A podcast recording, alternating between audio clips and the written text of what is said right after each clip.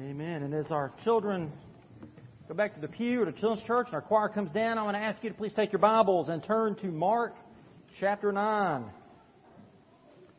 We are going to conclude the themes that Jesus started back in chapter 8 with Peter's confession that Jesus is the Christ, the Son of the living God. And those themes are the ideas of suffering and service and sacrifice. And Jesus tells us we have to make sacrifices.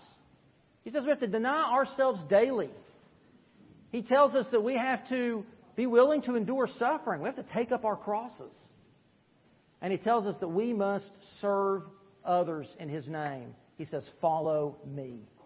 Follow the example he sets for each of us. And then Jesus follows up that teaching with the explanation of his impending betrayal, his crucifixion, his resurrection in Jerusalem. And he uses that as an illustration of this life of sacrificial service to which he calls us. And then he takes Peter, James, and John up on the Mount of Transfiguration to reveal the glorious future that awaits everyone who follows him, a glory that will far overshadow any suffering that we may experience in serving him. And then as Jesus comes down the mountain, we looked at this last week with the, with the, with the three, he illustrates the life of faith filled, prayer empowered service as he cast a demon from an epileptic boy. And now Jesus is going to follow up that illustration of service with some teachings. Now, this is unusual for Mark. Mark likes to focus on what Jesus does, but here we come into one of the longest sections of teachings of Jesus in Mark's gospel, and he teaches us how we can be servants of God's kingdom, servants who will continue to practice that self sacrifice, servants who may endure suffering, persecution, and shame. And we know these things. I mean, none of this should be new to any of us that have ever been in church or who know Jesus, but we don't always show that we know these things, right? Sometimes we struggle at following Jesus' example of selfless service. And so this morning, you know, thinking about the Olympics and you think about, you know, uh, especially people with tennis or volleyball, this idea of improving your serve. You know, these Olympians, they have to have trainers and coaches point out weak spots and things they're not doing right, and they've got to focus on those, and they've got to develop the proper disciplines and the proper techniques. Well, this morning, Jesus is going to help us do the same thing. He's going to help us to look at some weaknesses and some bad habits that we have and help us to improve our serve. Help us to develop the skills, the attitudes that we need to serve others in His name. And the first thing that we see, He points out our, our humility and tells us, uh, he points out our pride and tells us that we need humility. So we need to replace our pride with humility. And we see that beginning in verse 30. If you look with me, Mark chapter 9, verse 30. Then they left that place and they made their way through Galilee. But he did not want anyone to know it, for he was teaching his disciples and telling them, The Son of Man is going to be betrayed into the hands of men. They will kill him, and after he is killed, he will rise three days later. But they did not understand this statement, and they were afraid to ask him. They came to Capernaum. And when he was in the house, he asked them, What were you arguing about on the way? But they were silent, because on the way they had been arguing with one another about who was the greatest. Sitting down, he called the twelve and said to them, If anyone wants to be first, he must be last and servant of all. He took a child and had him stand among them, and taking him in his arms, he said to them, Whoever welcomes one little child such as this in my name welcomes me. And whoever welcomes me does not welcome me, but him who sent me. Jesus makes a second prediction of what he is going to endure and experience in Jerusalem. And remember, they're on their final journey to Jerusalem. They are making their way, and this is their kind of their last stop in Capernaum before they go on. And each time Jesus brings this up, the disciples get a little bit more uneasy. They still don't understand what Jesus means by all of this, and they're afraid of what it means for them. They, they fear the implications of this. And they're so afraid they don't even ask Jesus to explain it here. They're so afraid they don't even discuss among themselves why they're going to Jerusalem. What will Jesus experience there? But they have no problem discussing their future greatness and glory, do they?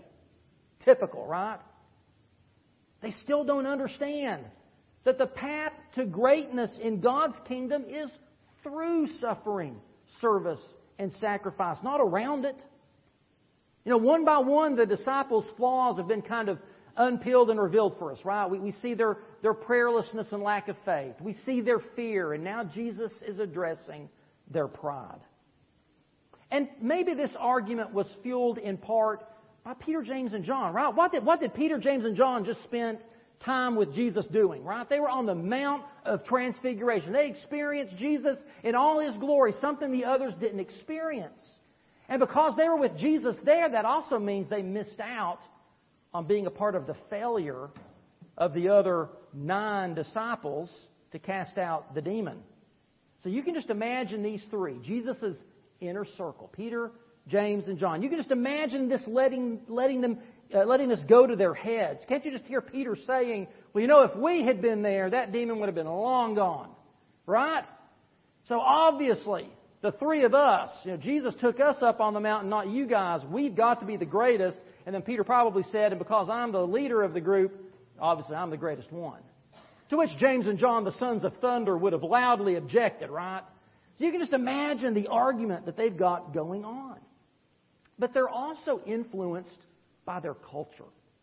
See, in ancient Judaism, it placed a lot of emphasis on status, on rank. The rabbis taught about the seating order in paradise and how the just would sit closer to God's throne than even the angels. Among the Dead Sea Scrolls in Qumran, they found writings that detailed how the orders of seating at worship and at meals, or how the, the hierarchy within the community were actually there to prepare us for the eternal order, because that's the way things would be in heaven. So they're shaped by their culture. And that makes me wonder how are we shaped by our culture?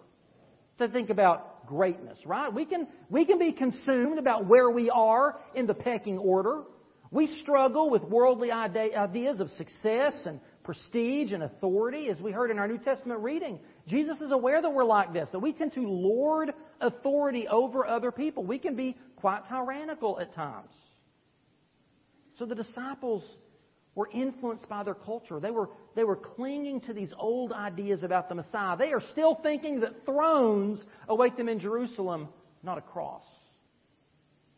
And we also tend to cling to our culture's expectations for greatness and what it means to be important. Our, our culture tells us to fight for our status. Make sure you know the right people. Get on the inside crowd. Rub elbows with the rich and the powerful. But Jesus says that kingdom values are different. He turns this all upside down. He calls us to a radical servanthood that requires humility and that reaches out to the least of these, to those of low station, to the weak and the small. Which is why Jesus uses a small child. Maybe this was Peter's child. We don't know. Maybe this is one of the disciples' children, but he brings this small child and he stands this child in front of them as an illustration that kingdom greatness comes through humility. And by embracing this child, Jesus was communicating something revolutionary because children weren't highly viewed in Israeli, in Jewish society at the time. They were considered among the lowest elements of society. I mean, think about it. They, they, they had no power, no influence. They came with no wealth. In fact, children are, are needy, aren't they? Right? They're, yes, they're needy. Especially young children, they don't produce wealth, they consume it. And as they get older, they just consume more and more, don't they? You know, we've already seen how Jesus treated the sick and the outcast. We've seen the inherent worth, value, and dignity he places on the lame and the deaf and the blind. We've seen how he treats Gentiles and women. And now we see Jesus, Jesus do the same with the weakest, the smallest, the least powerful members of society children. And in this parable, Jesus isn't calling us to be childlike. We'll get there in a couple of weeks. He, he will use that illustration later. No, in this parable, He's the example for us, not the child. We are to be like Jesus as we welcome these children, as we welcome those who can do nothing for us in return, those who do not increase our status. We are like Jesus when we welcome them. And, and, to welcome them or to receive them means to be concerned about them, to care for them, to show kindness to them. So, by, by identifying himself with a powerless child, what Jesus is saying is that when we accept the outcast, when we serve the weak, when we show kindness to the least of these, we are doing these things for Him. It's as if we are serving Jesus. It's as if we are serving God the Father.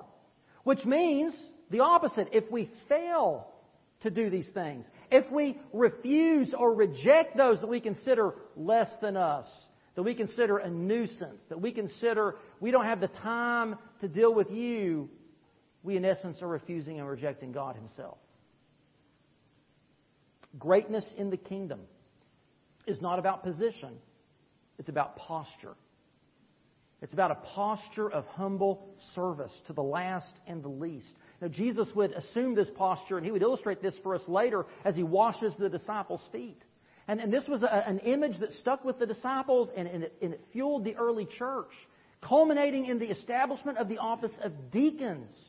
People set aside to serve as Jesus served. In fact, a hundred years after the events in Acts, one of the early church leaders, Polycarp, gave this instruction to churches. He said, Likewise must the deacons be blameless, walking according to the truth of the Lord, who is the servant of all. Deacons are to be examples of this kind of humble service. The kind of service that Paul links to Jesus in Philippians 2 when he says, Do nothing out of selfish ambition or conceit, but in humility, consider others as more important than yourselves. Everyone should look not to his own interests, but rather to the interests of others. Adopt the same attitude as that of Christ Jesus. And that's what deacons exemplify for us. In fact, the word that Mark uses here when Jesus says we are to be a servant of all is the Greek word diakonos, where we get the word deacon from. David Garland writes, A church filled with prima donnas who want to control everything rarely ministers effectively to those inside or outside the fellowship. Amen. So, as we consider this morning nominating men to serve as deacons, as we engage in that final selection process next month, we don't want prima donnas, and thankfully we don't have prima donnas as deacons. Their wives will keep them in place better than that. Rather, we want to honor the prime servants. Who are those men that are exhibiting for us that attitude of humble service? Because I want our church to be known as a church that receives all people the way we receive children. With no thought of their accomplishments, their influence, or their fame, with no thought about what they can do for us, but simply because they're made in God's image and Jesus loves, loved them enough to die for them. We need to replace our pride with humility. Secondly, we need hospitality rather than prejudice. Look at verse 38. John said to him, Teacher, we saw someone driving out demons in your name, and we tried to stop him because he wasn't following us. Don't stop him, said Jesus, because there's no one who will perform a miracle in my name who can soon afterwards speak evil of me. For whoever is not against us is for us, and whoever gives you a cup of water to drink in my name, because you belong to Christ, truly I tell you, he will never lose his reward. So again, the disciples, it just doesn't seem to get through their heads sometimes what Jesus is clearly trying to say. And so here's John. After what Jesus just said, John is still wanting to draw lines. Who's in and who's out. It's like he's saying, okay, Jesus, so children are in. I get that. But certainly this stranger over here is out, right? Because he's not one of us. Notice John says, because he wasn't following us, not because he wasn't following Jesus. That's key. And Jesus makes the point that, yeah, the man may not be one of the twelve, but obviously he believed in Jesus. Or else why would he be trying to cast demons out in Jesus' name, much less be successful at it? Obviously this man believed in Jesus. And because this man was helping others in Jesus' name, Jesus says that means you should consider him as a friend to be encouraged. Not discouraged, encouraged to follow me and to continue to serve others in my name. Now, I wonder, as I read this, and you have, you have to wonder, right? Is there maybe just a little bit of jealousy at play here? What had the, the disciples just failed to do? Cast out a demon. So don't you think maybe they're just a little bit jealous that here's somebody who's not a part of their group succeeding where they failed?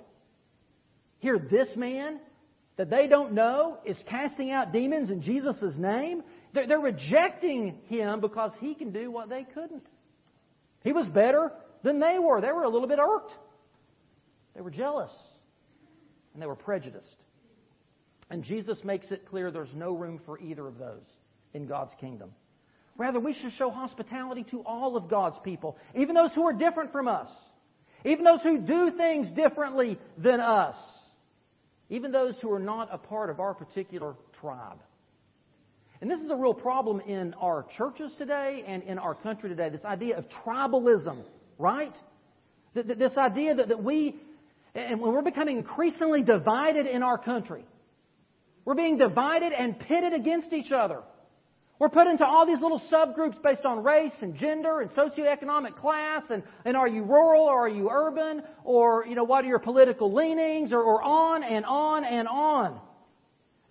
When you hear people talk about intersectionality, which is a core tenet of critical race theory, that's what it's all about.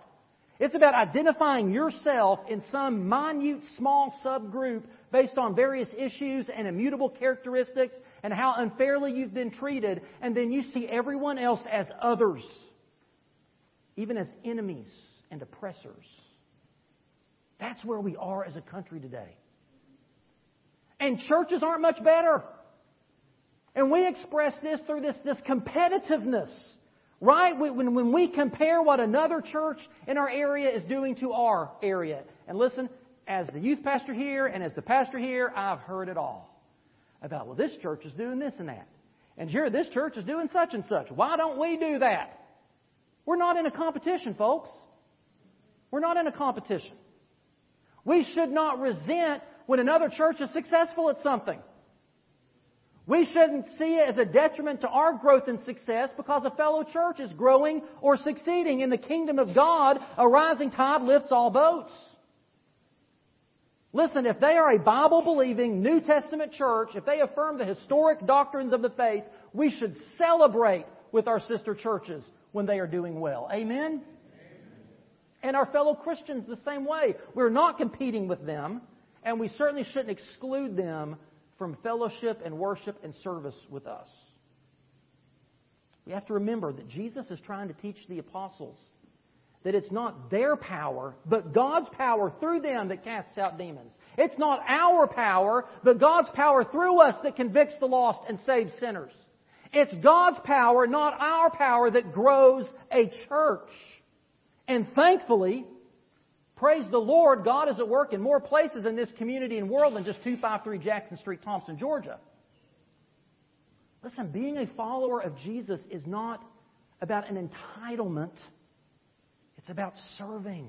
Yes, Christianity is exclusive in that Jesus Christ is the way, the truth, and the life, and the only way to God the Father. But Christianity is inclusive in the way that whosoever will may come.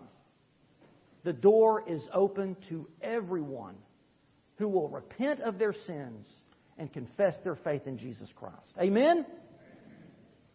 Now, it's interesting. This little story is very similar to one that happened between Joshua and Moses in Numbers chapter 11. Moses had called 70 of the elders of Israel and brought them to the tent of meeting, and God was going to put some of His Spirit on these 70 men to prophesy and to help lead the people of Israel. But two people, two men stayed in the camp. And when the Spirit of God fell on these seven and they started to prophesy, the two men that were still in the camp that didn't come out with them, these two men started to prophesy as well. Well, Joshua got word of this and he was incensed. He tried to silence them. He went to Moses and said, Moses, you've got to tell these men to stop prophesying. And listen to what Moses said. Are you jealous on my account? If only all the Lord's people were prophets and the Lord would place His Spirit on them. This isn't something to resent. This is something to rejoice. We want more people sharing Christ. We want more people in ministry and service, not less. that should be our prayer and our attitude. We must be open to all who are called and used by God, not just those that we know and like, not just those who are like us. And listen, we need to be open to all forms of ministry, not just the big and splashy, but even the small, the quiet, the behind the scenes. Listen, not only are we not competing with other churches, but Sunday school is not in competition with worship. The basket ministry is not in competition with the bicycle ministry. Honduras is not in competition with another mission trip. Listen, Jesus says whether you're casting out demons or offering a cup of cold water in my name, if you're serving me, you'll be blessed. It doesn't matter who the other person is, it doesn't matter how God has called us to serve. We need humility and we need hospitality. Third, we need honesty. Honesty rather than pretense. Jesus goes on in verse 42 But whoever causes one of these little ones who believe in me to fall away, it would be better for him if a heavy millstone were hung around his neck and he were thrown into the sea. Now, it's easy when you read little ones here to assume that Jesus is referring back to that child, but he's not. The immediate context of this verse is the man the disciples were trying to stop from casting out demons in Jesus' name. What Jesus means here by little ones are those who are in the faith but not in the group of the twelve. What we might say today is what he means by little ones are those who are little ones in the faith, the babes in Christ, those new believers who are just beginning their journey of spiritual maturity. Those are the little ones he's referring to. And the Greek word translated causes to fall away or makes stumble is the word we get scandalized from. In other words, Jesus is saying it's to offend in such a way as to turn people away from Him. Not just not talking about just making somebody mad. Not talking about just, you know, rubbing somebody the wrong way. He's talking about offending someone to the point that you turn them away from the church and from Jesus. Given the context, Jesus is saying we need to live an honest faith and put away any pretense that somehow we're better than others. That we've got everything figured out. That these younger believers should leave the real ministry to us older folks who've been there, done that, know what we're doing. That these new church members just need to bide their time. That's the kind of attitude we're to put away. So, in a, in a way, Jesus is still dealing with this tendency we have to label people. This us versus them mentality, where we misjudge other people's weaknesses while ignoring our own, or as Jesus would later say in the Sermon on the Mount, we get too fixated on the speck of dust in their eye and we ignore the log in our own.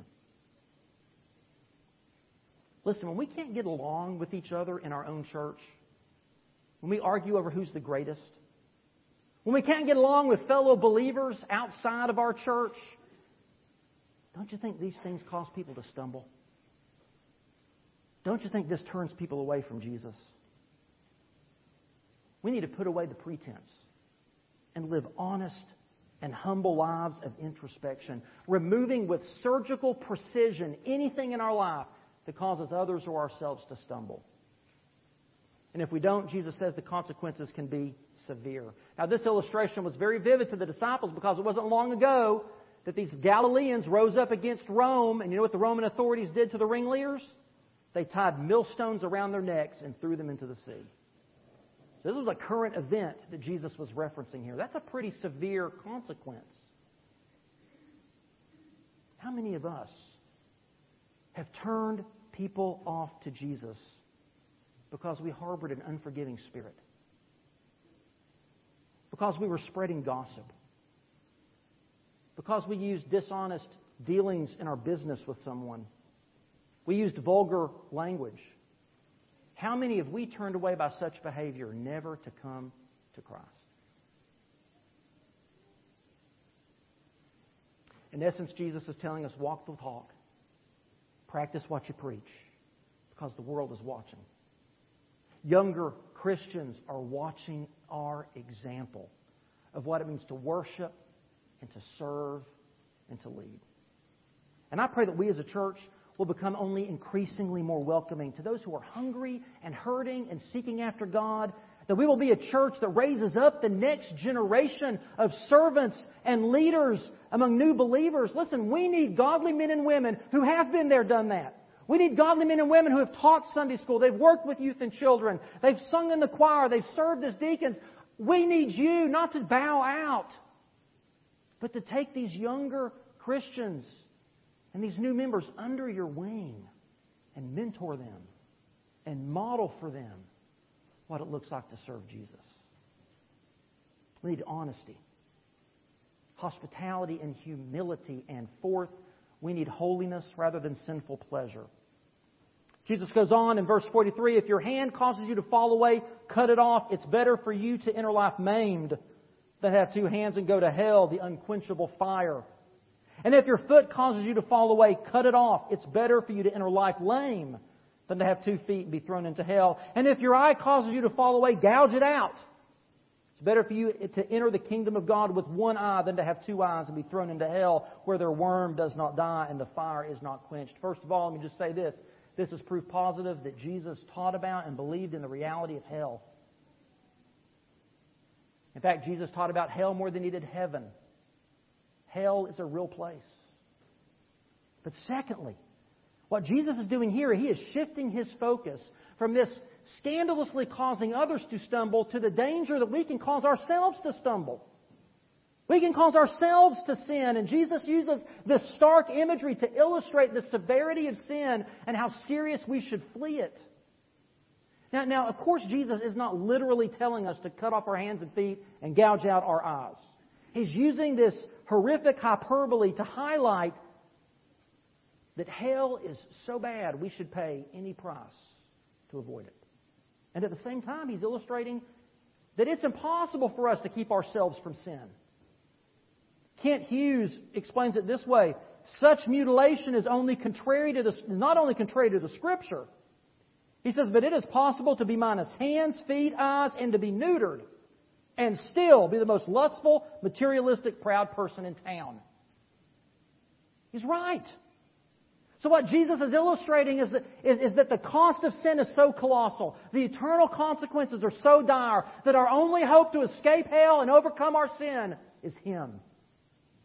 Jesus died on the cross to pay the price we could never pay. He died on the cross, the perfect sinless sacrifice, and He overcame death, hell, and the grave so that you and I could be saved from hell and set free from our sins. He came to break the chains and to do for us what we could never do for ourselves.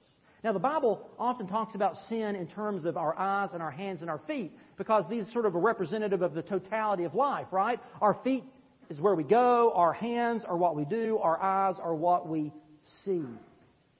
And notice that Jesus says this is a problem we have to deal with ourselves. He doesn't tell us to gouge out somebody else's eye or cut off somebody else's foot. We have to deal with the log in our own eye.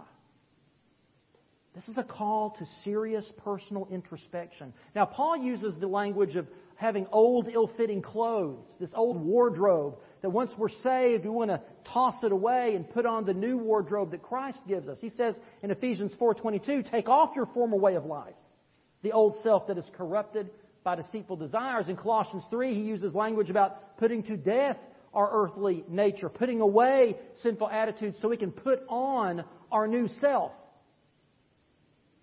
So let's think about that. Are there places where your feet carry you that you have no business being? Are there events that you attend that present you with temptations that you have a hard time dealing with? Are there hidden activities or habits which occupy you, and perhaps if other people knew, you'd be embarrassed? Where does your mind go when it's in neutral, when you're not doing or thinking about anything in particular?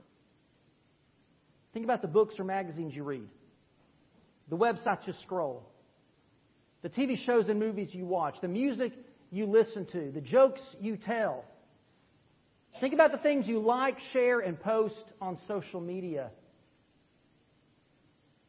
If our answers leave us feeling guilty, if you're squirming a little bit in your seat, Jesus says you must go to extremes to rid yourself of these things that cause you to stumble.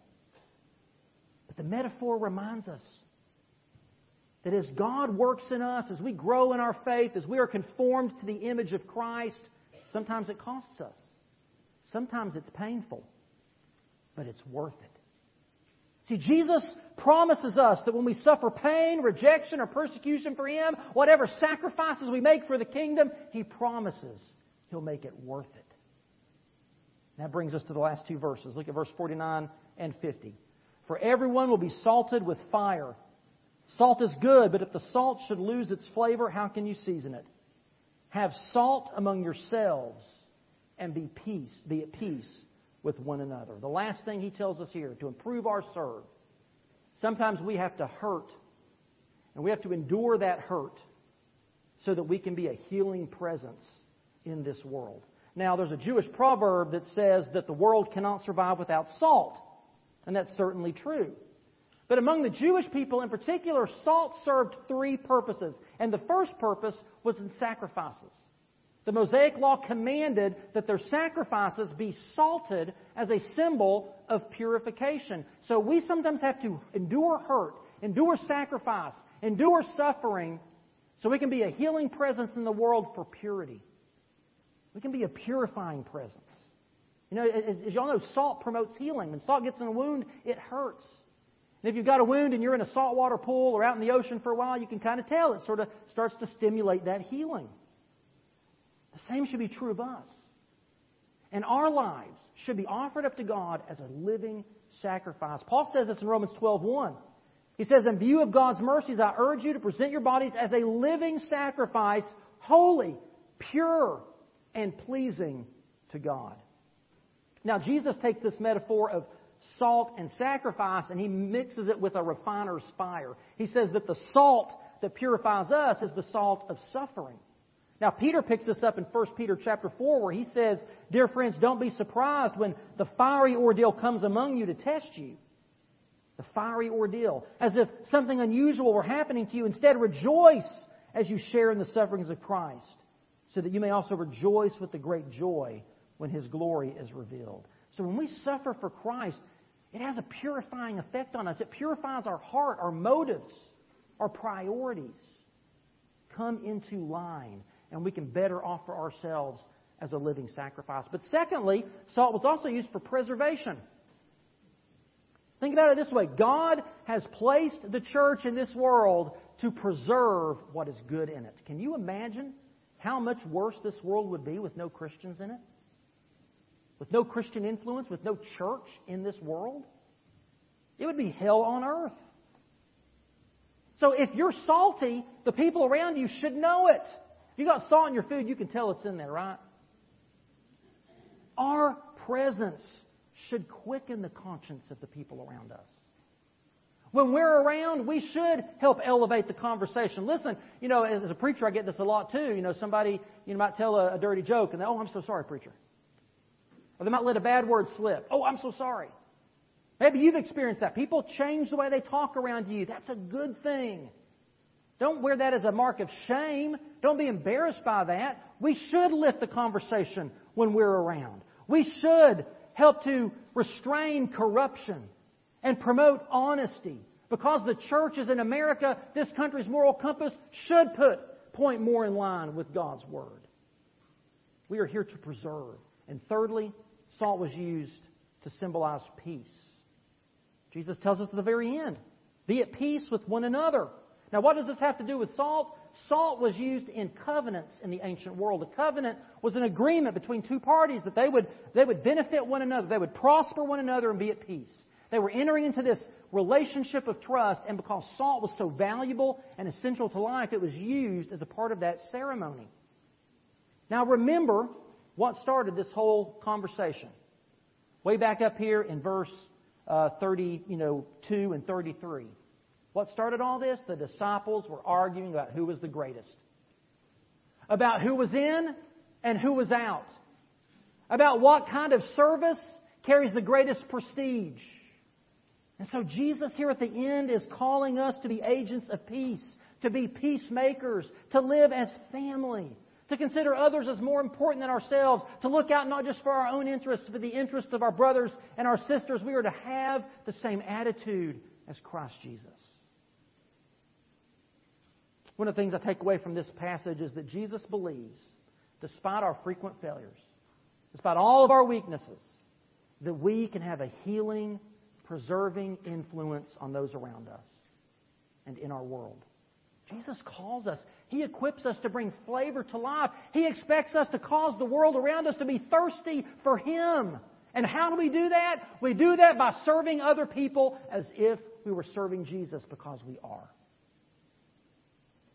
Are you seeking to be served and be first? Or have you embraced the radicalness of servanthood?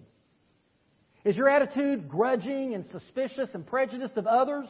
Or are your arms open to all believers and to meeting the needs of those that God brings before you, opening your arms to them as if you were your own children? Is your attitude exclusive, narrow, cliquish, or do you have the informed tolerance of Christ, who welcomes everyone who comes to him in humble confession, repentance, and faith? Let's work on improving our serve, our serve to each other, our serve to our community and our world, and our serve to our Lord. Listen, this morning Jesus stands ready with open arms to receive whoever will come. Like a child. He asks you to come.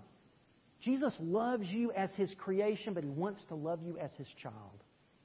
Maybe this morning you need to come to him in that childlike faith. You need to trust Jesus to forgive you of your sins, to erase your past, to give you a fresh start, to welcome you into the family of God as his son or daughter. As we stand to sing in a moment, I invite you to come, to place your faith and trust in Jesus. And we as a church stand ready with open arms to receive you to come and make that public profession of faith in Jesus.